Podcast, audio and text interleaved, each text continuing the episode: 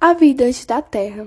O planeta era extremamente quente, equivalente a uma imensa bola de fogo, com aproximadamente 1500 graus Celsius, não abrigando nenhuma forma de vida. Passado milhões de anos após a formação do planeta, a Terra entrou em um processo de resfriamento. A camada mais interna da Terra é chamada de núcleo, formado por duas partes, o núcleo interno e o núcleo externo.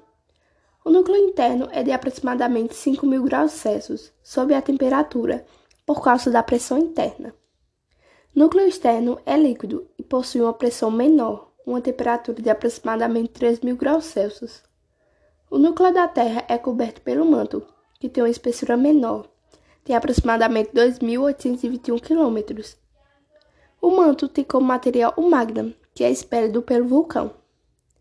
A crosta que abriga a vida no planeta é fina e tem quase 6.371 km de diâmetro. No movimento de rotação, a Terra gira no seu próprio eixo, fazendo com que uma parte do planeta fique iluminada pelo Sol e outra parte escura. Na translação, é responsável pelas estações dos anos nos hemisférios. Nesse sentido, o cientista Wegner desenvolveu desenvolveu uma hipótese de que há cerca de 250 milhões de anos os continentes estariam todos unidos, formados por uma parte da Terra. A partir disso, ele deu o nome de Pangeia.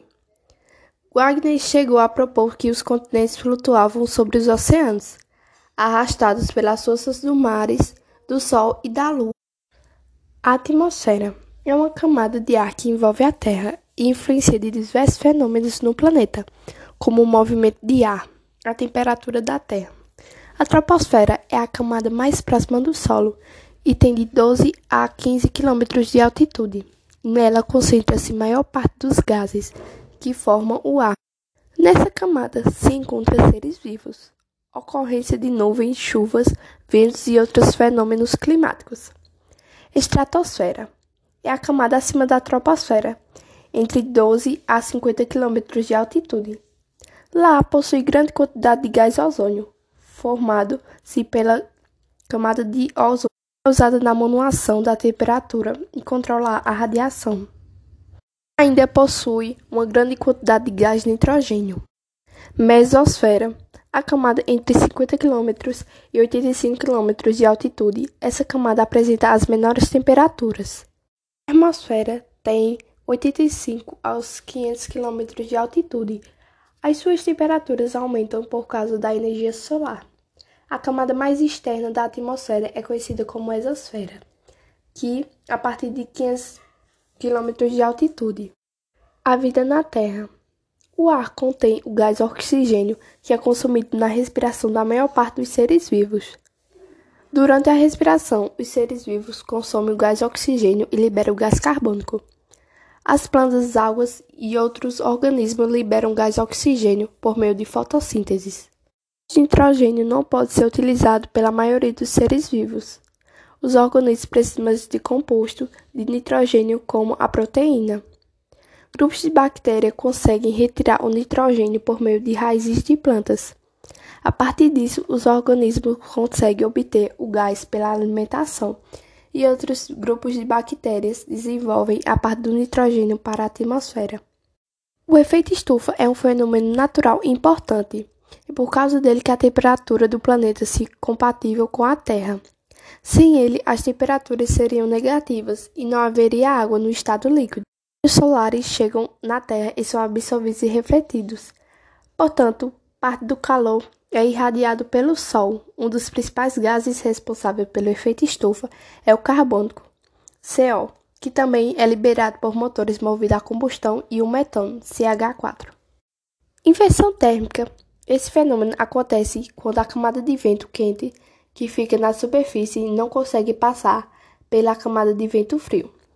Normalmente por causa das correntes de convecção o ar do solo fica mais aquecido e menos denso. Ao mesmo tempo, o ar mais frio e denso de partes mais altas se deslocam para baixo.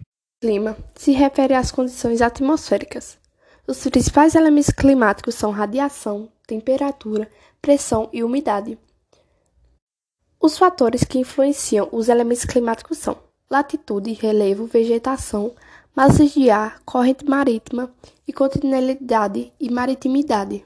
Os tipos de clima são: clima equatorial. Clima equatorial é registrado nas zonas próximas ao Equador, como a parte da África e do Brasil.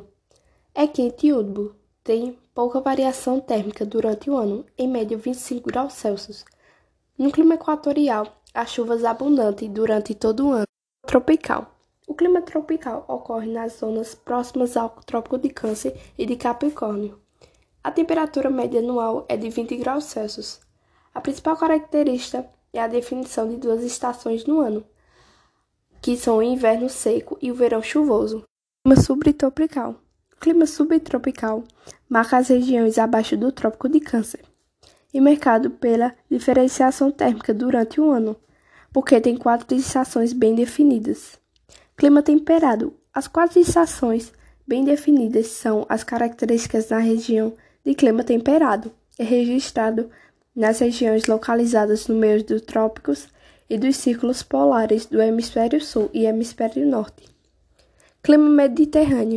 O Mediterrâneo é caracterizado por invernos curtos e temperaturas baixas, variantes em 0 graus Celsius e 15 graus Celsius. Já o verão é longo, registrado temperaturas que oscilam entre 18 graus Celsius e 25 graus Celsius. Clima semiárido.